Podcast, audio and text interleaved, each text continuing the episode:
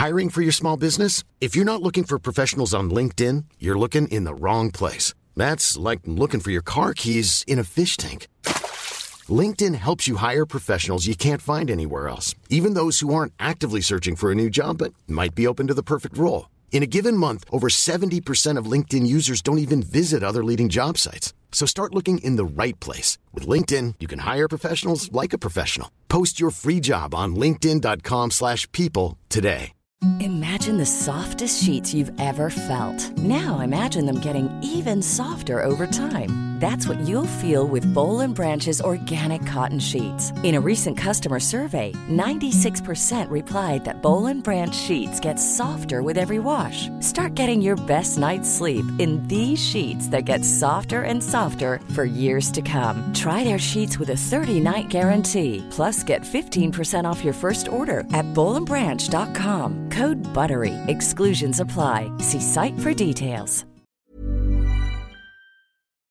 I'm Mahny Djahanguiri, and welcome to Conversations with My Dog. I am the creator of Doga, Yoga for You and Your Dog, and this podcast aims to bring dog lovers together to discuss the impact they have on our lives. Today's guest is Wendy Higgins, Director of International Media at Humane Society International.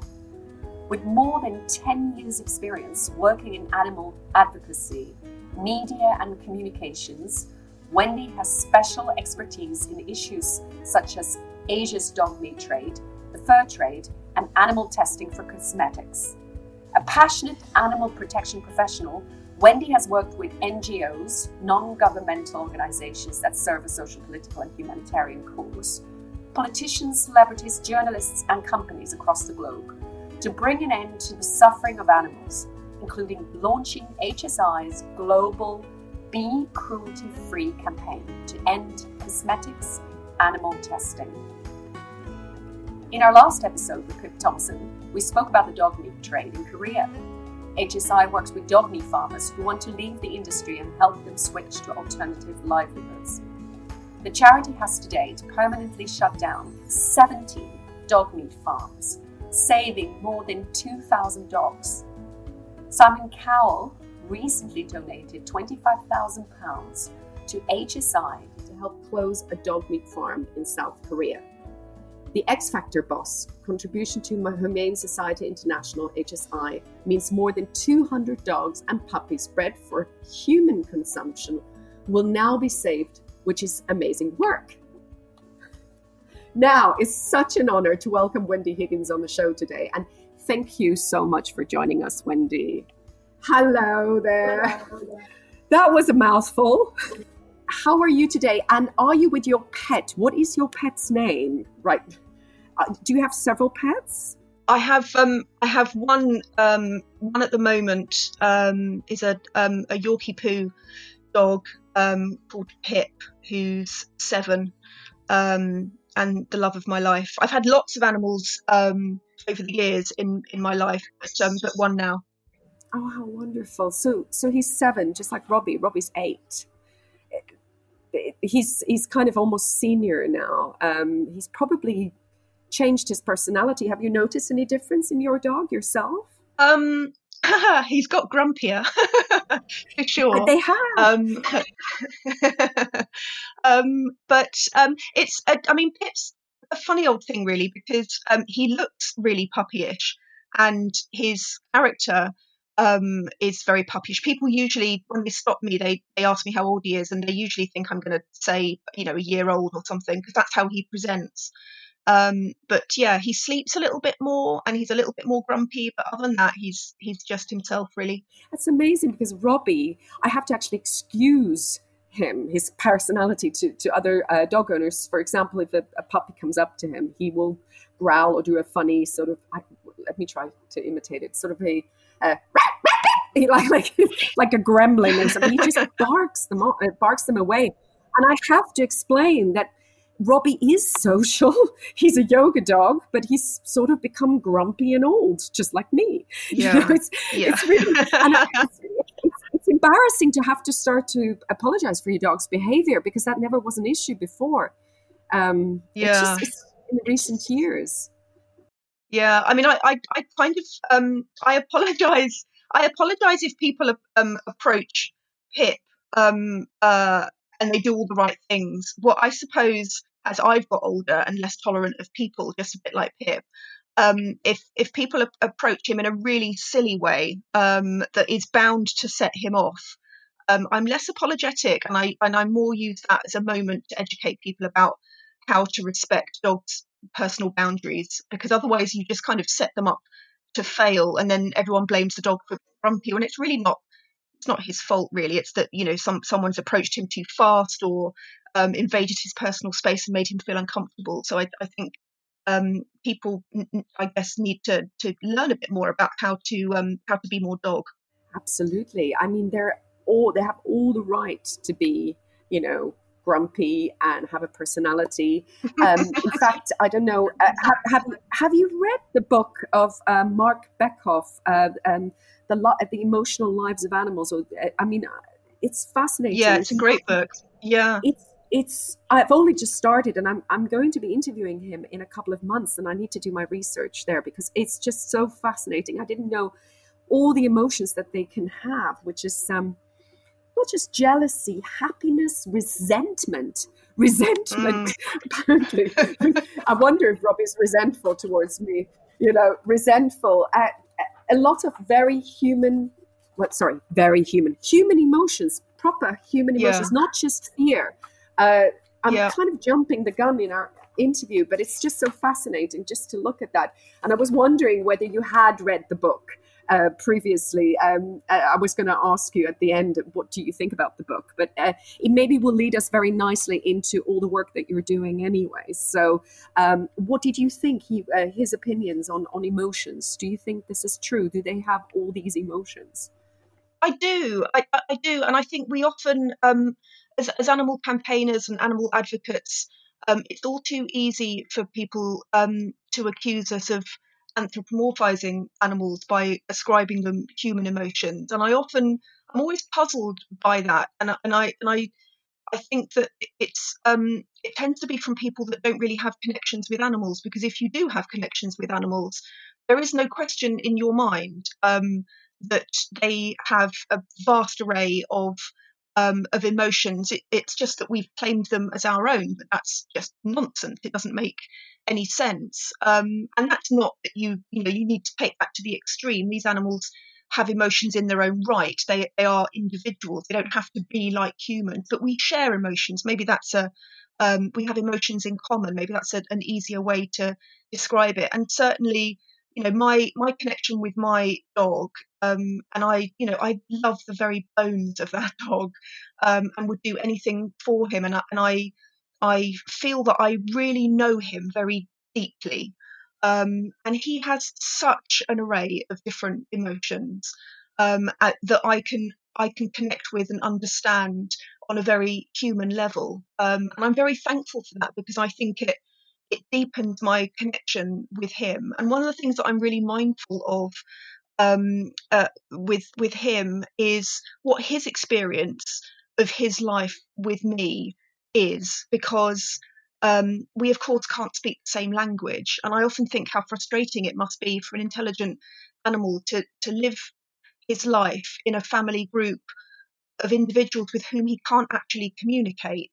And so I spend quite a lot of time trying to understand him on his level and trying to, uh, you know, be more dog um, to make to make communication easier for him and to understand his body language as a kind of a secondary um, non-spoken language. So I find it fascinating, and I think the more that you let yourself, um, you know, allow yourself to think of animals on that emotional level, the deeper that connection you'll have, and and and that's really a wonderful thing. It is a wonderful thing, but a lot of people think we're barking mad. I mean, this is the thing. Uh, I have people that say, "Oh, you're not dressing up your dog with a, with in, a in a raincoat today." Yes, I am, uh, or or a jacket. Yes, I do. Yes, I do. And you know, uh, you know, it's quite sad if you humanize a dog. Human. What does that mean? Humanize a dog. You know. Um, and why the separation? I think that's what we're talking. Why the separation? Why do we think the animal is lesser than us? That, I think that is what Marc mm. Bekoff is talking about generally. What, where does that actually come from? Where does it come from? Because yeah, and I and I, I agree. It, it's a slippery slope, isn't it, as well, Marnie? Because it allows you, as, as, soon as you start thinking about animals as, as less and other, the otherness uh, gives you permission to do things to and with that animal that you wouldn't do to other human beings. And I think that um, that that that otherness has got a lot to answer for in the way that that we deal with animals. Absolutely, which leads me to all of your work. And where do we begin? I, I I can't. I, like I said, you have such a long introduction, and where do we begin? Maybe first and foremost, um, when were you introduced to animals uh, as a child? Did you have? Did you grow up with with, with animals? Yeah, definitely, um, definitely as a child. Um, I, we always had animals in the house. Uh, I can remember. Um, I was lucky enough as a kid to live in a in a pretty big house with a big garden um, and we had um, we had a Labrador, Candy, who we absolutely adored. I grew up with her. Um, cat called Paula. Um, uh, various cats actually that my dad would bring home, homeless cats that would turn up, and he'd he'd bring them home, and kittens. Um, we had rabbits, guinea pigs, hamsters. Um, we rescued a deer once who was um, knocked down outside our house, and, and we nursed her back to health and released her back into the wild. Um, a crow called Oscar who um, fell out of his nest when he was a baby, and um, my dad um, and my sister and I had to teach him to fly. and That's I mean, I just can't remember a time when we didn't have have animals, and I and I was always taught to respect them um, and to be intrigued by them. And I think that set me off on the on the right path. And and what was your dad's profession, if I may ask? What was your father's background? Um, my dad had a, a hardware uh, business. Um, he he built up a, a hardware uh, empire. So I mean, he was not a natural uh, kind of animal person. I think he probably wasn't an animal person at all before he met my mum. Um, but she soon changed that. My mum has always been an animal lover. Um, but yeah, he had. Um, I think there was a place out the back of his um, of his shop where he used to um, uh, cut timber for customers. And um, I w- would imagine there were all kind of access points that stray cats could come in and, you know, find some shelter and have their kittens. And so that's I can remember that being a fairly regular memory of mine. Dad turning up um, around my bedtime. Um, I'd be in my pajamas, and Dad would turn up with a box of kittens, and I can I can remember how exciting that was. I, I was just going to say, how exciting would that be as a child when Dad would come home with a, a new animal? I mean, my dad only brought home magazines or chewing gum or something. I mean, we had a family cat, Sweetie, um, who was our family cat. She belonged to everybody, and um, you know, we all. She was our family cat, but it's a shame we didn't have more animals in our family. Though I grew up in Switzerland, so I was surrounded by animals.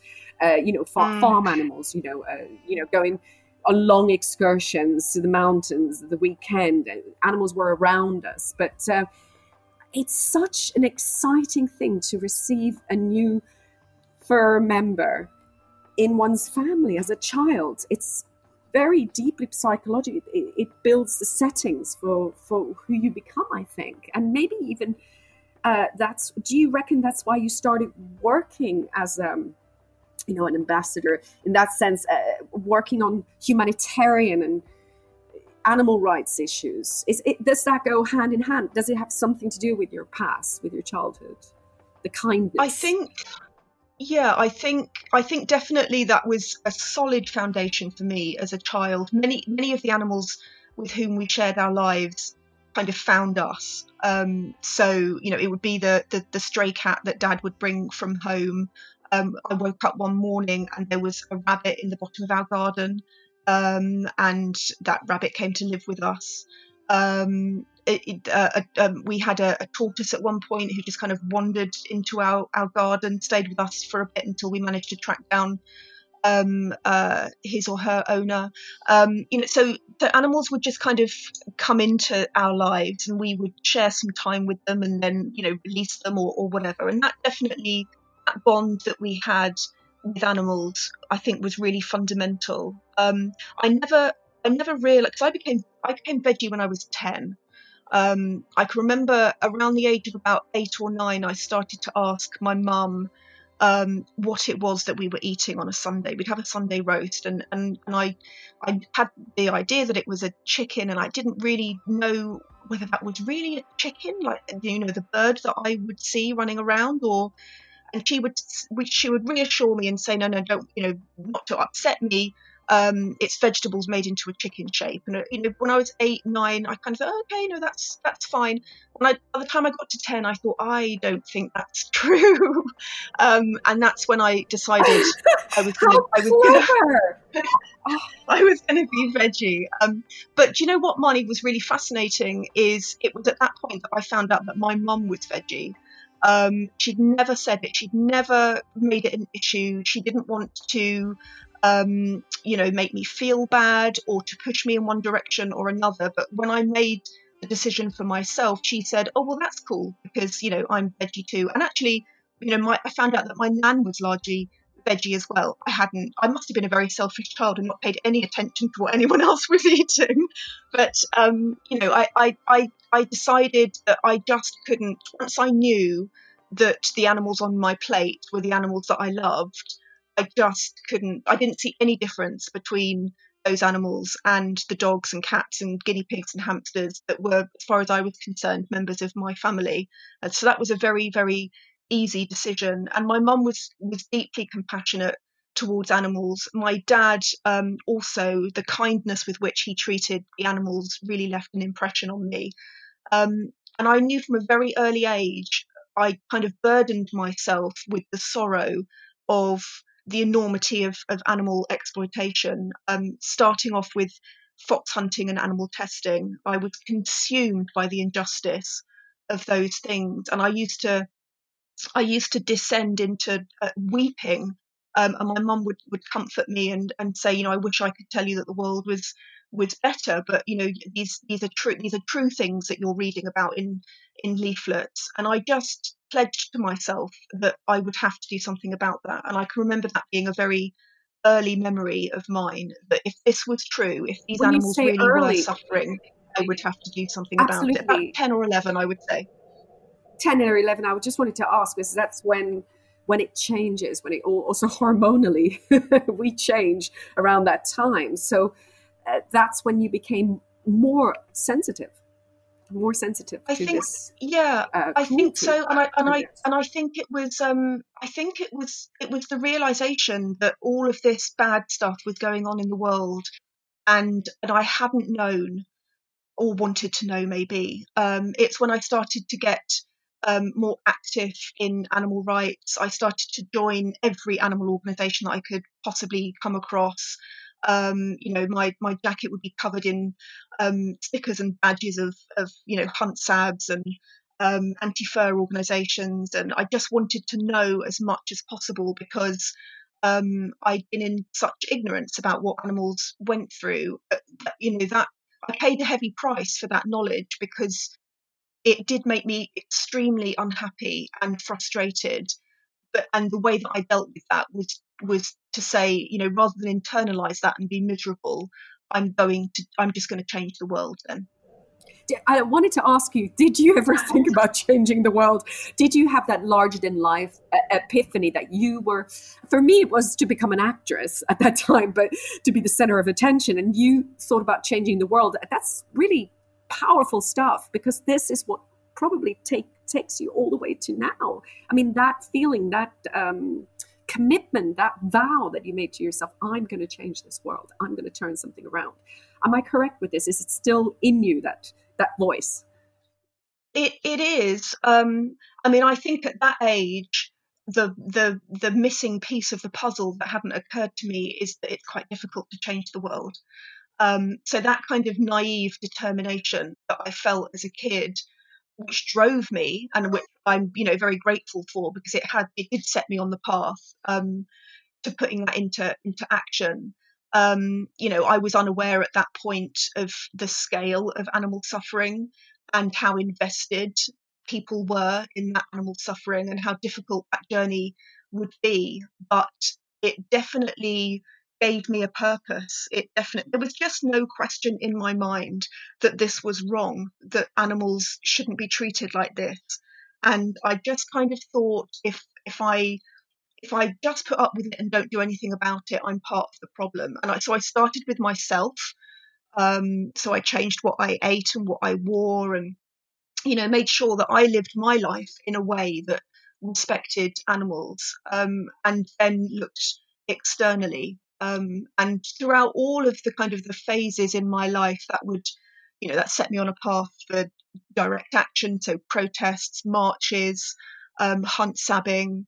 Um, and then I guess I thought, you know, there has to be something more than this. This makes me feel good. I feel, um, and it's very essential to feel like you're doing something, you're getting active.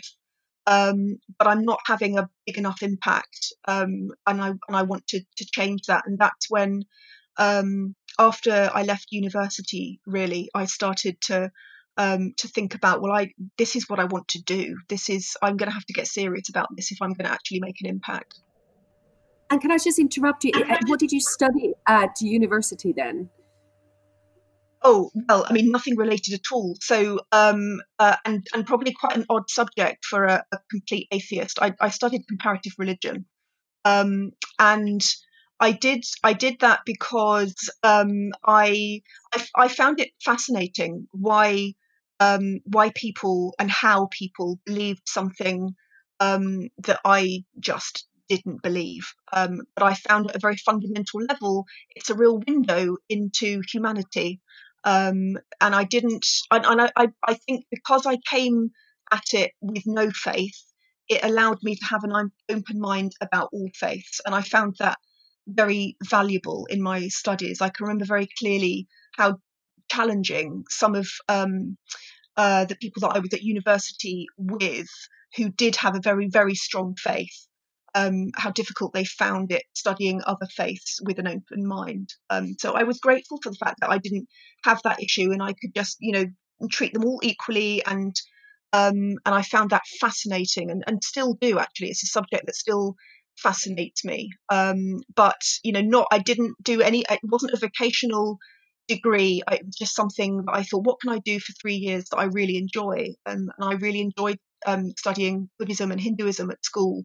Um, and so that's what I decided to do. Absolutely. And which leads also into all the work that you're doing with HSI. I mean, let's jump dog meat trade. When you, you know, I know you uh, personally from, and Pip Thompson from this, you know, when you go into a South Korean uh, dog farm and, and you have to negotiate, you have to communicate to these men, women who run these um, uh, these businesses uh, of, of dog meat. I mean, doesn't there you know you need to you have to have this open mindedness don't you you have to be able to respect the other person's view culture uh, ethical background it's that, that must have helped you a lot studying religion such as Buddhism, Hinduism to understand this? Yeah, it's a good point, Moni. I think um, I think it probably has, um, and and and to to be involved in a discipline where you have to to study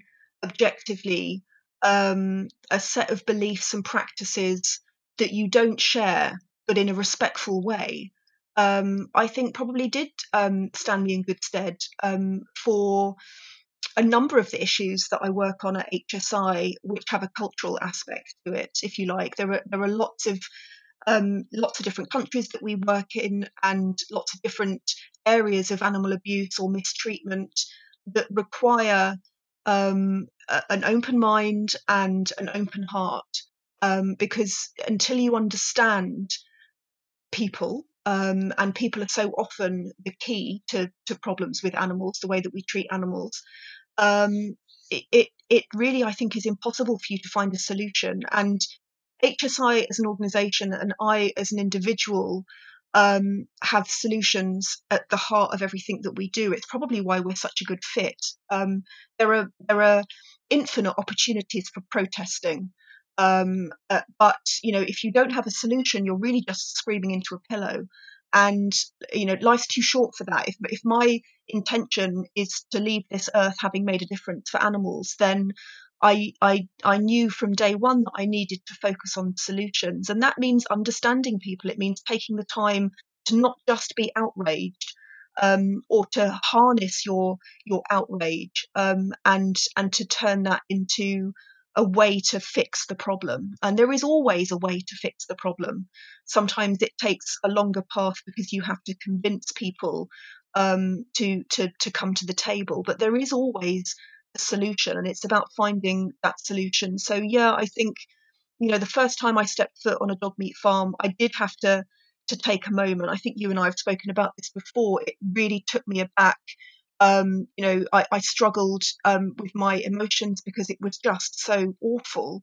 Um, and I will always be grateful to my colleague Adam, who, you know, gave me a couple of minutes to to get my crying done, and then just kind of patted me on the back and said, "We've got work to do. These dogs need us." Um, and he was and he was right. It was you know his way of sort of saying you know pull yourself together we've got we've got dogs to rescue absolutely can you take us through the process of uh, shutting down a dog meat farm step by step what actually happens because people think you just cruise in you close the doors you kick everybody out you just go you know you know it cannot be that way can it i mean maybe for pippa did mention how difficult it was to be part of this but she she helped she had to you know she supported all of you and she had to put her emotions aside. But what is the actual step to step process? Yeah, it's a. You're, I mean, you're absolutely right. People do um, often think that um, you know we're we're taking a dog farm by force, or that we're um, you know persuading a dog farmer to, to close. Um, none of which is is true. Um, so really, the, the very the beginning of that process is we're approached by a dog farmer. We we never approach a dog farmer. We never try to persuade a dog farmer to leave. In truth, Marnie, we don't have to because there are so many um, dog farmers in South Korea who are really eager to exit the trade because fewer and fewer people are wanting to eat meat and it's becoming harder and harder for them to make a living. Plus, on top of that, they have a lot of societal and family shame to deal with. They're often under a lot of pressure from their family to get out of the dog meat trade. So they come to us usually because they've heard from another farmer. Um, you know, they're a tight knit community. They speak to each other. They'll have heard from another dog farmer that they've worked with HSI and they had a good experience. Um, so we'll be approached through that farmer um, by the new candidate, and then the conversation will start. Um, and that can be a few months in the making, getting to know each other. Um, we want to find out, um, you know, visit the farm, um, talk to the farmer about um, about their intentions because for us it's it's a package. The, the, the point of closing farms is not just to save those individual dogs, which is great. Don't get me wrong. Every life that we save is an absolute blessing. But the bigger picture, the reason why we affect these rescues is because we're building what I call a blueprint for change in South Korea. It's it's part of building the case for a phase out of the dog meat trade and demonstrating to the government that it's possible to find that phase out solution hand in hand with dog farmers as part of that problem fixing um, rather than in antagonism with farmers, which has always been the history of um, those in South Korea who oppose dog meat and those in South Korea who work in the dog meat industry have always been at loggerheads. And it doesn't have to be like that because we have come to this kind of crossroads moment where dog meat farmers increasingly want to find a way out. And HSI is the only program on the ground in South Korea that offers them that, that practical help in getting out of that industry. So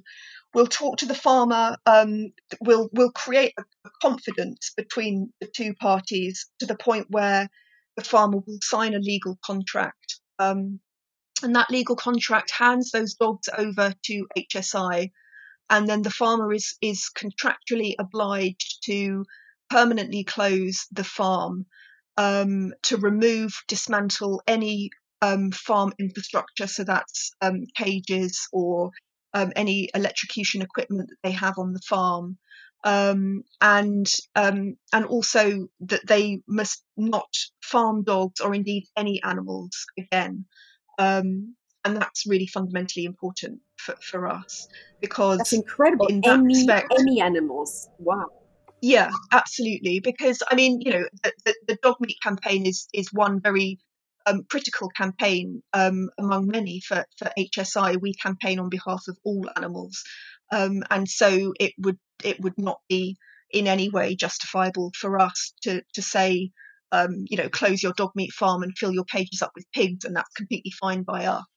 Um, so yeah, that's that's really a critical part of the picture, um, and it's it's from then it's a, a, a, process of doing the vaccinations and the blood works and getting those dogs to the point where all of the, um, the paperwork that we need to, to have done to show that they are fit to, to travel um, is completed um, and then comes rescue day um, so there's a lot a huge amount of work that goes in how long does that take it depends on farm to farm, but I mean, you're talking about a matter of um, of, of, months to um, to get the farmer to sign the the contract um, and to complete the necessary um, uh, blood works and vaccinations and then the tests. You've got to you've got to prove that those animals have have completed um, all of the health checks that they are required for overseas travel because um, there just isn't the possibility to adopt those dogs in South Korea at the moment. Dog adoption is not part of um, Korean culture yet. That's something that we um, hope to change in the future. So um, the vast majority of dogs are flown overseas to find their forever homes, mainly um, Canada, America, and a smaller number here in the UK. Um, and then rescue itself, it really depends on the size of the farm. So, you know, it, it, can take anything from a few days to two weeks if we're talking about a large farm. Um, and that's that's hard work. But there is nothing like standing on a, on a dog meat farm and looking around you and not hearing a single bark and just seeing empty cages. That is that's quite a wonderful thing. And Pips uh, mentioned that as well. She said that was probably the highlight of her um, mission when she didn't hear anything anymore. Uh, she said the sound, the smell was horrific when you go in there. How many dogs are we talking about? About 200 or, or more? Um, it, it really depends. So we tend to focus on um, small to medium sized uh, dog farms, and that definitely is where um, you've got the majority of, of farmers looking to looking for a route out of the industry. Um, so, I mean, we've closed small dog farms of 50 or so dogs. Um, I think the largest farm we've closed is 350. Um, but an average one for us would be kind of 170, 200. Um, and um, you can get dog farms that are, you know, big mega farms of a thousand dogs or more.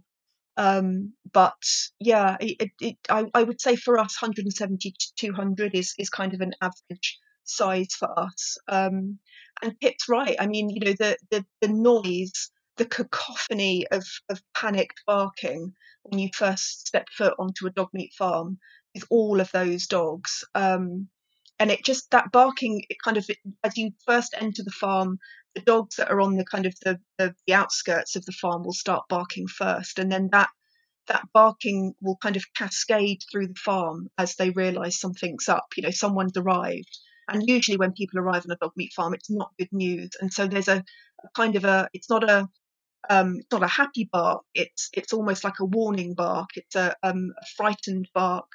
Um, and the smell is is something else. It's a smell of you know putrefying food, which is restaurant waste, um, and piles and piles and piles of of dog waste um, and and death and um, and decay. Um, it's you know they're they're they're not pleasant places, not really yeah. pleasant places. What type of illnesses um, can you find on these dog meat farms? There must be enormous you know viruses and things spreading. It can't be healthy, can it? It's definitely not healthy, um, and they get no veterinary treatment at all. Um, I would say it's um it, it tends to be more injuries um, than than disease. Although there's a there's a, a fair amount of um, skin disease. We, we have to treat quite a lot of the dogs um, for, for skin disease. Some of them um, have got really really sore sore skin. Um, many of them have injuries to their, their their feet pads because they have to spend their whole life balancing on the wire mesh of the floor of the cage. Um, and many of them will have pressure sores on their haunches as well because you know for the same reason they haven't got anything solid to to sit on or, or lie on um, if they break a limb which can happen um, they get no vet treatment um, so whichever way that bone set at a funny angle that's um, that's that's how it's going to live for the for the rest of its days on the farm. Um, eye infections, cherry eye is is um, is is quite common. Um, so yeah, that that that tends to be kind of you know the, the dogs with infections and battle scars. I would say um, is is really quite common. Um, but you know, by and large, I I I always find it really quite remarkable how resilient these these dogs are, um, and and how quickly many of them respond to human kindness. So the first person from our team that they will ever come into contact with um, is our Korean campaigner Nara Kim, who is uh, just an angel sent from heaven. I think um, I've got so much love and respect for for Nara. Um, and she really will be their first experience of love and kindness, particularly if they've been born on the farm. Um, a few num- a number of them will will be um, former pets, um, and they instantly respond to what is very familiar to them um, and will try to repeat things that I guess used to work when they were in a family setting. So they'll offer a paw or roll over to have their tummy um, tickled, which is heartbreaking, really, if you think you know they must be so bewildered having somehow ended up in a dog meat farm. It's incredible. And how long does it take for these dogs to become ha- happy doggies again. You know, how long does it take for a dog to roll over on his back and let his belly be tickled? Uh, can it take up to months, or is it? Uh, some of those dogs must be completely traumatized. Some of them are definitely um, traumatized. I, I think it, it takes it takes some longer than others. Um, some of them are, are, just, honestly, I have to say, it, it is just staggering how open they are to human attention and love, despite what must be, you know, just really terrible experiences with humans. Um, they just, it, they haven't allowed it to change them and crush their spirit. And and that is, you know, pretty amazing. Really, there's one dog um, that um, springs to mind. Um, a dog called Millie, who was on our 13th dog farm, which is um, one of the dog farms that that Pip Thompson um, came with me to close, um, and Millie lives here in the UK. And I mean, she was just a ball of energy from the moment we set eyes on her. Um, she didn't stop moving. She didn't stop wagging her tail, and she didn't have a bad bone in her body. She was just the most, just like a ray of sunshine. Um, and uh, uh you know, I've remained close to her, a doctor who absolutely adores her. Um, and that she that dog has always remained upbeat, open-hearted, um, gentle, um, and you would just never know that she started life on a dog meat farm. And she was a you know she was a fairly young dog when we when we found her. I I can't imagine that she wasn't born on that farm. So she had every reason to be suspicious and, and nervous of, of people, but she loves people and um, you know, I can think of several that are like that. But then, you know, for everyone like that, there are others that would break your heart, um, who, as you say, are traumatized, very, very fearful, um, have really, you know, seen utter brutality, particularly. Um, you know, they will have seen dogs being dragged out of their cages, never to return. Um, on that farm, um, we found electrocution equipment right by um, actually one of the cages where Robin, one of the dogs that Pip went on to adopt, lived. So little Robin must have seen dogs being strung up and electrocuted. Um, and really, you know, uh, what that does to a to a dog, I just I can't imagine. But um, you know, it, there's nothing that can't be worked through. It's just a matter of how much time it's going to take to get there. And that's not me pretending that some of these dogs won't always be, um, you know, ha- have the, have the a tendency to be slightly shy or f- afraid of new things. Um, there'll be something about them that will tell you that they they came from a bad place and that sometimes they need a bit more time than they otherwise might. Um, but what is really remarkable is that um, many of them come round so quickly and and just kind of lean into love, if you know what I mean. As soon as they're shown that that compassion and that kindness and a soft bed and a um, a bowl of food and that they know that they've found a place where they're going to be safe and they're not going to hurt anymore um, they they embrace that. And that is just a really remarkable journey to see them go on. It's an incredible journey and i just wonder if we should all become you know like dogs because I, I don't know if we have that capacity as as humans to forgive like this or to let go or I, I don't know we could learn so much from them. Um, i was just wondering and one question springs to my mind wendy and this is quite serious this question because uh, you know i do yoga you know yoga for you and your dog and i've had new owners in the class with dogs. I've had owners with rescue dogs in the class. And I realize sometimes that not every owner is perfect for their dog. like, I was sometimes wondering why certain people go for rescue dogs when they clearly suffer with mental health issues, anxiety, depression. They will most likely go for a dog that needs to be rescued. And I don't know whether that is a good thing because of the background of the dog that's already been uh, exposed to so much. Would do you believe that the dog can potentially pick up on the instability of a human's mental health, and is that a good thing? Well, I mean, I I think we have to take it on a case by case basis, um, and I think that um, you know dogs. I, it, fundamentally, dogs need rescuing, right? They they, they need homes. Um, and I think that there are there are probably many situations where dogs, regardless of whether they're rescued or um, or, or whatever their situation was, they're in a family setting that you know you wouldn't necessarily um, classify as a, a vulnerable um, uh, um, uh, family setting, but it's not necessarily right for that dog. So I think any dog could find themselves in the wrong family. Um, and I think it's it's more a matter of matching the right dog with the right person, whatever the circumstances. I know How do you do that, Wendy? Well, I mean, I, you know, I'm I'm I'm not an adoption expert, so perhaps I'm not the best person to ask. But I think probably um, probably taking your time. I mean, you know, the the um, one of the shelters that we work with um, here when we have dogs that need to be rehomed um, has um, a very good policy of um, of really taking their time with um, with finding the right adopters, and they they, they start their, their dogs out with um, in foster situations. So the dog is immediately in a family setting, and then once they're settled in that foster home, um, they can take their time in finding the right adoptive family. Um, and that means not jumping at the first person that wants to rehome a dog.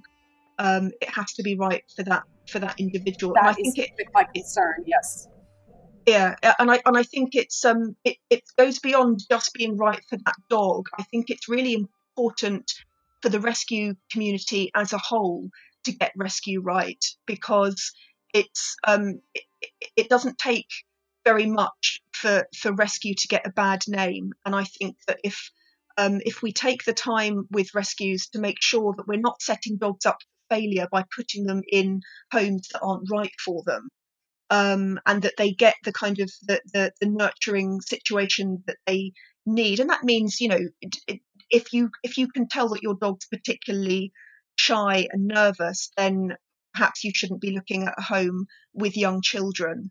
Um, uh, making sure that you don't rehome dogs um, that need to work through kind of you know food aggression perhaps you don't have a dog um, already in that family. Intelligent adoption, I think, and I and I think that that that that's easy enough to do really, um, and it's important because.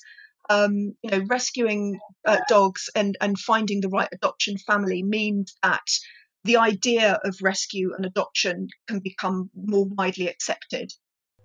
Absolutely. And with uh, COVID 19, how, how quick was the adoption process? I mean, there, there were so many people in desperate need for company. What, what happened? Did, did you have like an, an uptake or an intake in uh, requests, or can you tell us more?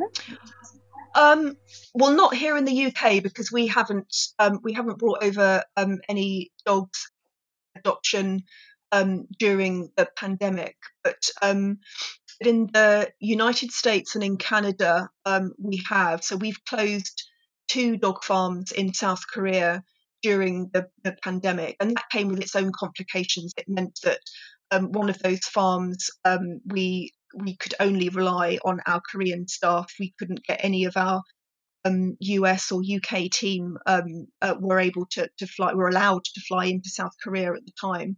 Um, and the second farm um, that we had recently closed during the, the pandemic, um, we were allowed to have our US rescuers join our Korean staff, but they all had to um, quarantine for two weeks um, in total isolation in separate hotel rooms at a government sanctioned hotel, um, which was quite an endurance for them.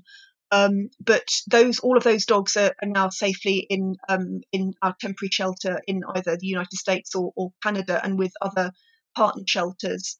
Um, and undoubtedly, when people have been um, isolating uh, in lockdown during the pandemic, there has been an increase in interest in adoption because people have been, you know, lonely and wanting to to um, to share their homes with an animal that needs a home, and that does mean that it brings. Um, you know, a wonderful new opportunity to find homes, but it still remains the case, probably more so than ever, to make sure that those are forever homes because there's nothing worse than than saving an animal from um, a terrible situation just to kind of you know shove them from pillar to post as as, as people pick them up and, and bring them back if they're not really in it for the long haul. Um, so I, I, think that the, the, the, adoption process is as robust during the pandemic as it would be at any time, making sure that, that people genuinely are making this decision for life um, because just you know adopting an animal just for lockdown is obviously in, in nobody's interests. Exactly. What is the main focus right now for HSI uh, during COVID? What are you focusing on mostly right now? What's your goal? Um, in terms of um, campaign priorities, I'd have to say uh, for, for us here in the UK, our major focus is, is our Fur Free Britain campaign.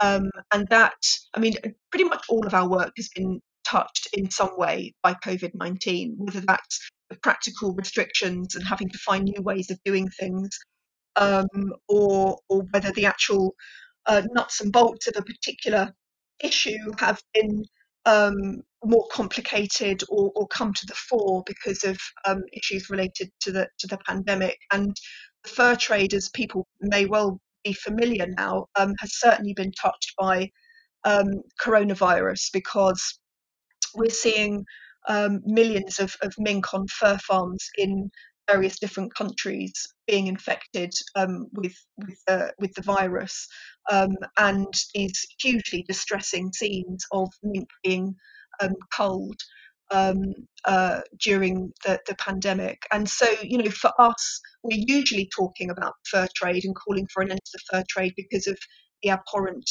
animal cruelty that is inherent.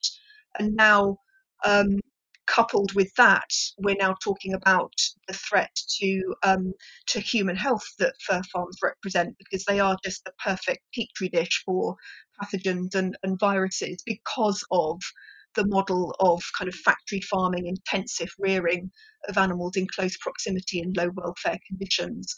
So it's it's it's provided a, a, new platform for talking about the fur trade and also opened up to the world the grim reality of the fur trade. People have been really shocked to see um, mink being gassed. And of course, that is distressing. But those those mink were always going to be gassed for the fur trade. It's just that we wouldn't have seen it. It would have done. It would have been taken place behind closed doors, where the fur trade likes to keep its cruelty.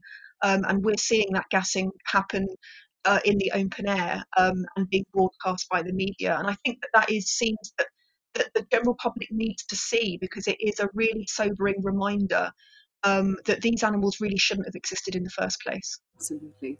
Uh, there's some positive uh, to COVID, isn't there? Uh, especially, we spoke about it on International Doga Day, June 21st. Um, when I say positive, um, China r- recognized, uh, some provinces in China, you said, recognized that uh, pet, you know, dogs and cats are pets because of COVID. Can you tell us a little bit about that? Yeah, I, I, I think people it, it's all too easy to get very depressed sometimes about um, the, the, state of of animal um, protection or lack thereof um, in various parts of the world and and China would would certainly be be one of those countries that has its issues when it comes to, to lack of animal protection, um, no animal protection legislation, for example. Um, but there, there definitely is progress in in China. Um, a new generation of um, of, of Chinese um, who value animal protection, who love their cats and dogs, um, who are eating more plant based, um, who are speaking out on Chinese social media um, when they see animals um, exploited in zoos and circuses. and of course, you know, COVID 19 and the um, you know its suspected origins in wildlife wet markets in Wuhan meant that suddenly people were having uh, an entirely necessary conversation about how we can't carry on pushing animals to the very limits of their endurance and not expect you know nature to bite back at some point. There has to be consequences of that. Um, and indeed you know we've had pandemics in the past that that can be led back to exploitation of animals in factory farming and you know the, the mistreatment of, of animals keeping animals in, in poor conditions. Um, there was a, a, time in, in China, as you'll remember, where people were being evacuated um, and they were having to leave their animals behind. Many people were um, evacuated um, very, very speedily and thought that they would be gone for maybe just a couple of days and then they could return to their cats and dogs. And it was only once they had been evacuated that they realised that that was going to happen for, for weeks or months. And, and they were very busily ringing up local animal groups, many of whom were um, HSI Chinese partner groups, and pleading um, with them to, to go to their their flat or their house and um, and rescue their cat or dog or, or feed their cat or dog. Um, and indeed, they, they did, and we um, were, were very proud to to help a number of organisations in those efforts um, and save a lot of cats and dogs. But it was really heartening that um, that that call for help came from from those people who absolutely adored and and care for their companion animals in exactly the same way that we do. Um, and and I was very proud to tell that story in the media at the time because I think it was very necessary for people to hear. Um, there are often, you know, lots of, um, of disheartening stories that come out of China in terms of, of animal protection issues. Um, and I think it's really important for us to remind ourselves that there are many people that feel very passionately. Um, and there was a really important moment when um, the, the, the government made an announcement um, in China declaring that, that, dogs are considered companion animals and not livestock. Um, and that's not to disregard a really huge problem that we still have with the dog and cat meat trade in China.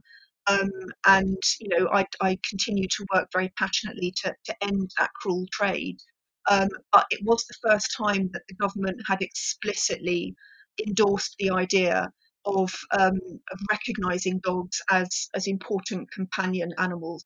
Um, and I think that's something that we have to treat as a foundation and, and build on in order to, to break down that industry for good. Absolutely. I think, Wendy, this is such progress. I can't, you know, when you told me about it on International Doga Day, uh, the day of the Yulin slaughter, I, I was just in tears that it's happening again, this Yulin Dogmeat Festival. You know, I always campaign with Doga. I always do my little events and my little demos outside the Chinese embassy. And I thought, oh my God, here we go again. But you actually really gave me hope and, and everybody else who was part of um, the event on Instagram that, you know, no, things have changed. Things have changed. Things are progressing. It just takes time. And it, this is coming back to your uh, approach when you when you approach um, something like a, a, South Korean dogmeat farm, you use diplomacy, you you use um, patience, endurance, you know. And funny enough, these are the virtues of yoga as well, by the way. And listening, listening is one of the most important things to to to progress and move forward instead of just shouting at each other. I yeah, I mean, I, I think you have to tune your brain that way in order to really make a difference for animals because um, you know it, getting angry is um, is is easy. You know, we can all do that. Um, and believe you me, I spend a lot of time being angry um, and and and distraught, and and sometimes you know I um, I really do feel hopeless. Um, but I I have to remind myself that um, you know anger isn't going to to solve the problem. Um, it's just more likely for us to to stay in our respective corners, um, shouting at each other. You have to find a, a way through um, and and approach these issues with with patience and um, and be in listening mode, no matter how hard you find it. And I think that's probably true of of any you know big social issue that we want to see change, whether it's um, to do with you know women's rights or protecting the environment or protecting children. You you have to, despite your anger, despite your heartache, despite how passionately you feel, you have to harness that passion in a positive way. Otherwise, you're really just going to end up failing um, those that you're advocating for. They they need us to um, you know lead with with our head as well as our hearts so Buddhist coming coming to just to summon our interview because Wendy, I could talk to you forever. There's so much knowledge there. And I would like to talk more about the Yulin Dogmeat Festival maybe at another time when we're closer to that date. Um, but um, I just wanted to say we have so much respect for you. The way you progress, I have so much respect because, like you said, the head and the heart has to come together the head and the heart has to otherwise there is no progress. I again people say why does it fail? Why you know one camp this way one camp at the end of the day you have to have a form of compassion um, for to, to reach uh, dialogue one-to-one dialogue um, which is a buddhist principle as well. Just to close our beautiful hopefully heart to heart dialogue uh, i was wondering what do you think about yoga? Have you done yoga before wendy?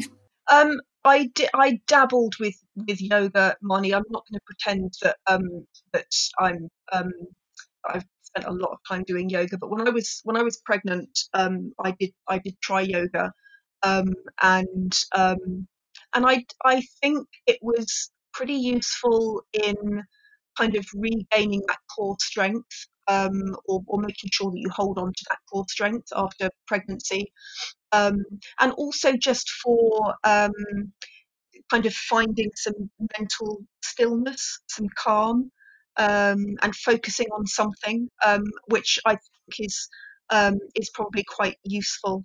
Um, so yeah, for the time that I did it, I I did enjoy it. I have to say, one of the things that I'm really bad at, and I recognise that I'm really bad at, is taking time out for myself. Is self care, and so um, you know, I, I, I find that um, if I've, I, I pour myself into my work and, and that is to my own detriment. And I totally recognize that.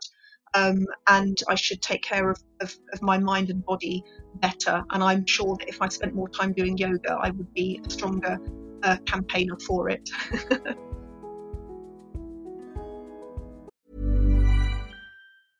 I'm Sandra, and I'm just the professional your small business was looking for. But you didn't hire me because you didn't use LinkedIn jobs. LinkedIn has professionals you can't find anywhere else, including those who aren't actively looking for a new job but might be open to the perfect role, like me. In a given month, over 70% of LinkedIn users don't visit other leading job sites. So if you're not looking on LinkedIn, you'll miss out on great candidates like Sandra. Start hiring professionals like a professional. Post your free job on linkedin.com/people today. Hey Dave, Yeah, Randy. since we founded Bombas, we've always said our socks, underwear, and t-shirts are super soft. Any new ideas? Maybe sublimely soft. Or disgustingly cozy? Wait, what? I got it. Bombas. Absurdly comfortable essentials for yourself And for those facing homelessness. because one purchased equals one donated. Wow, did we just write an ad? Yes. Bombas. Big comfort for everyone. Go to bombas.com slash ACAST and use code ACAST for 20% off your first purchase. Imagine the softest sheets you've ever felt. Now imagine them getting even softer over time. That's what you'll feel with Boll and Branch's organic cotton sheets. In a recent customer survey, 96% replied that Boll and Branch sheets get softer with every wash. Start getting your best night's sleep in these sheets that get softer and softer for years to come. Try their sheets with a 30-night guarantee. Plus, get 15% off your first order at bollandbranch.com. Code BUTTERY. Exclusions apply. See site for details. We all know how a Christmas carol begins, but you've never heard it like this. Marley was dead to begin with.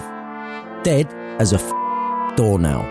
Now, I don't know why a doornail, they've never had any life to begin with. But bottom line, Marley is dead. A Christmas Carol, the rude retelling, read by Brian Harvey.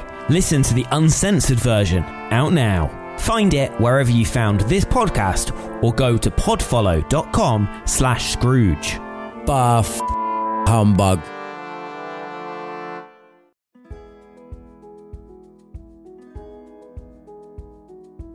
Well, actually, Wendy, Wendy, this this with this uh, uh, this will lead you into the perfect opportunity right now to try out a little doga, which is the icing on the cake, because you can do it with your dog together. So, um, have you tried doga before?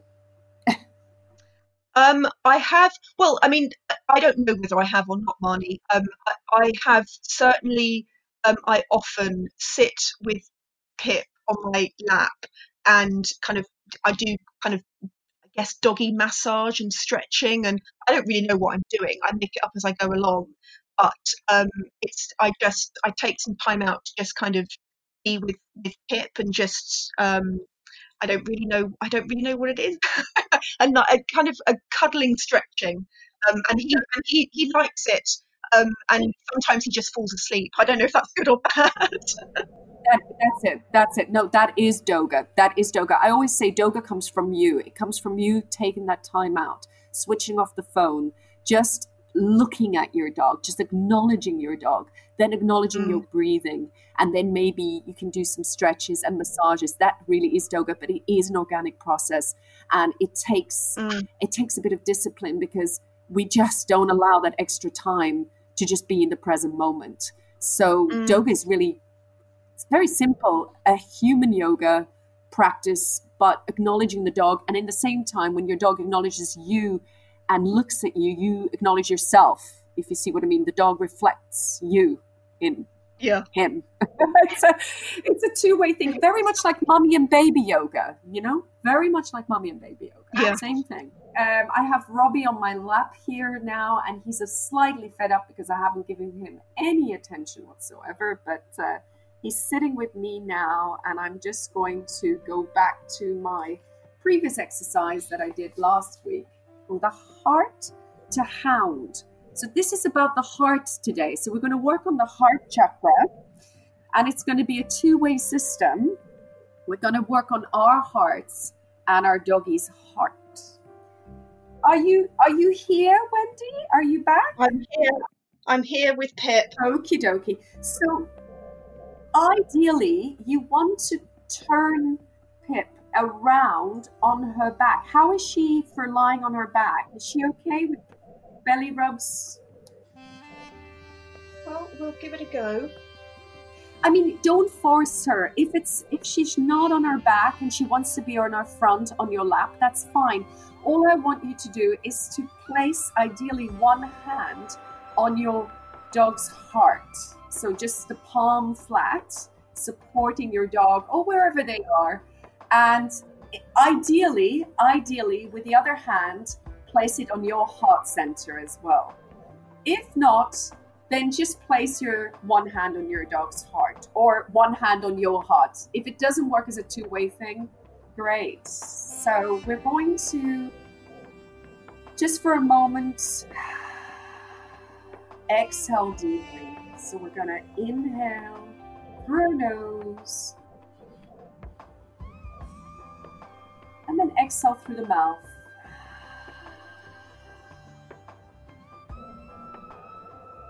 Again, slowly inhale through your nose.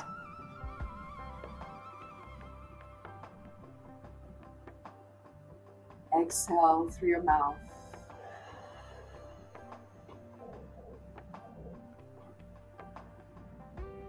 And as you're doing this repetitively through the nose, inhaling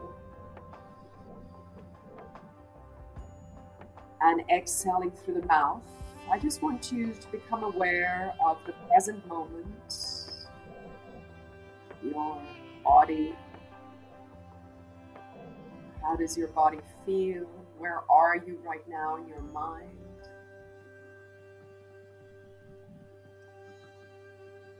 Just focus on a longer inhalation through the nose and a longer exhalation through the mouth.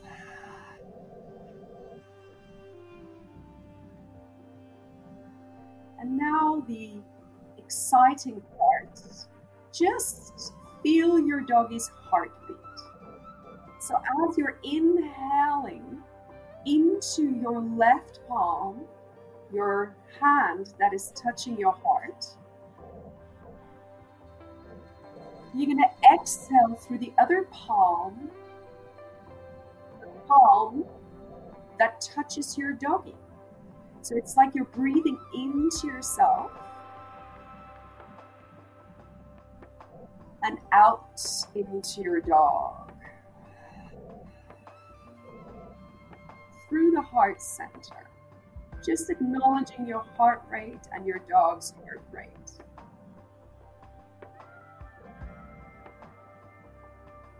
In and out.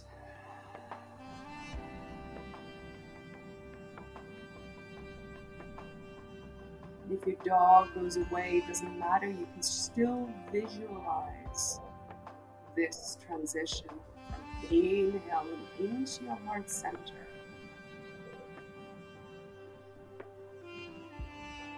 And exhaling through the palm into your dog's heart center. One more time, focusing on your heart, and inhaling.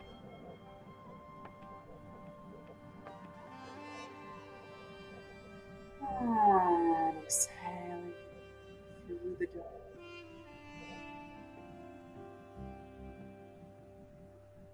And now I just want you to place both hands on your sternum.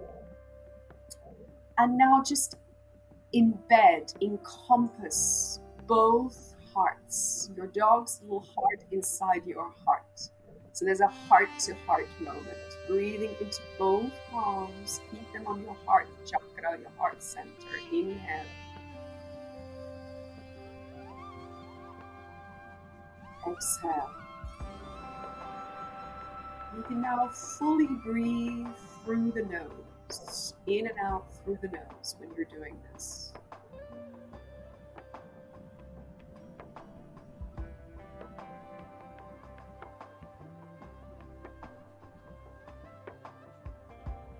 Just imagine if you could hold your doggy's heart, bringing your doggy's heart into your heart.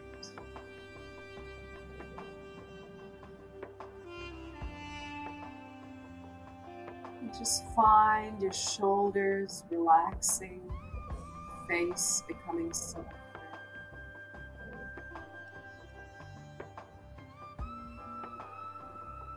Stay in this meditation for as long as you want to, for as long as you need to. And on that note, I bow my head to my heart and just acknowledge my dog, acknowledge the self. Just say Namapa, Namaste. And you can bow your head to your dog, just to give him thanks for his presence.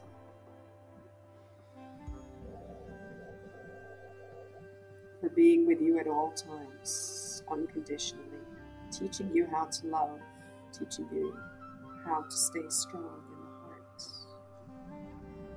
stay strong in patience with all your missions, your visualizations that you've made over these years.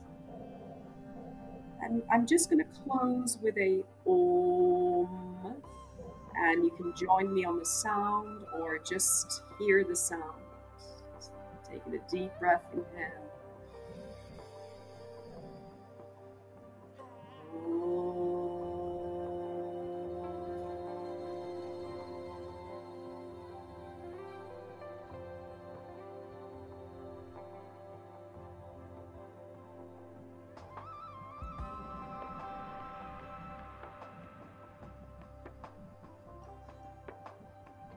One last time. This is for all the dogs in the world as Om, sending out all that love through Om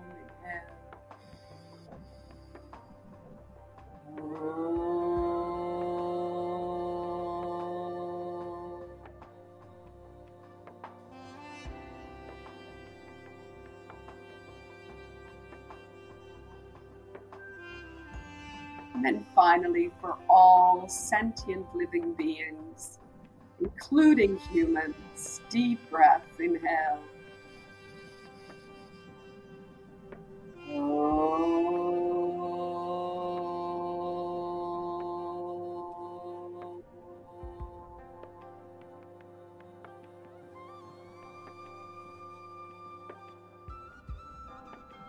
Shanti, Shanti, Shanti.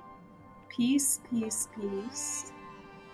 Wendy Higgins, I wish you peace and happiness and you. patience. it's been, I hope you enjoyed that little meditation. I did, and Pip did too. Wendy, I, I, it's such an honor to teach you yoga. And again, uh, we want to have you on the show over and over and over and over and over again to find out more. This has been so insightful. I know it's just the, the tip of an iceberg and it goes much deeper, but just to find out all, all the work that you're doing, um, it's incredible. And I wish you all the best and thank you for this very long interview. Oh, my pleasure, Mahny. I, I thank you for having me. And um, yeah, no, I'd love to come back. You you know me. I I um I love talking about animal protection. Um, and it's been um, it's been really lovely to chat it through with you. And I hope one day we will see you in one of our Doga classes or maybe a Doga fundraiser event where we can really breathe together and do this together. It would be amazing. Thanks for listening to Conversations with My Dog. Make sure you hit the subscribe or follow button so you never miss an episode. If you're listening on Apple Podcast, then please leave us a review and a five-star rating. It helps others to find us.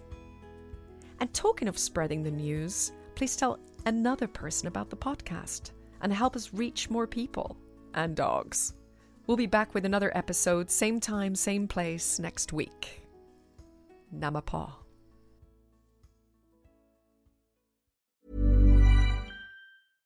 Imagine the softest sheets you've ever felt. Now imagine them getting even softer over time. That's what you'll feel with Boll and Branch's organic cotton sheets. In a recent customer survey, 96% replied that Boll and Branch sheets get softer with every wash. Start getting your best night's sleep in these sheets that get softer and softer for years to come. Try their sheets with a 30-night guarantee. Plus, get 15% off your first order at bollandbranch.com. Code BUTTERY. Exclusions apply. See site for details.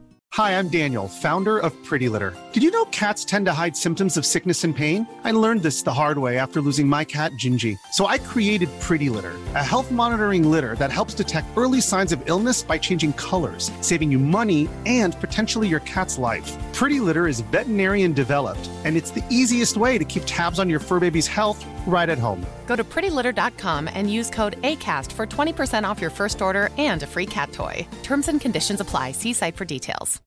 Hey, it's Paige DeSorbo from Giggly Squad. High quality fashion without the price tag? Say hello to Quince. I'm snagging high end essentials like cozy cashmere sweaters, sleek leather jackets, fine jewelry, and so much more. With Quince being 50 to 80% less than similar brands and they partner with factories that prioritize safe ethical and responsible manufacturing i love that luxury quality within reach. Go to quince.com slash style to get free shipping and 365 day returns on your next order. quince.com slash style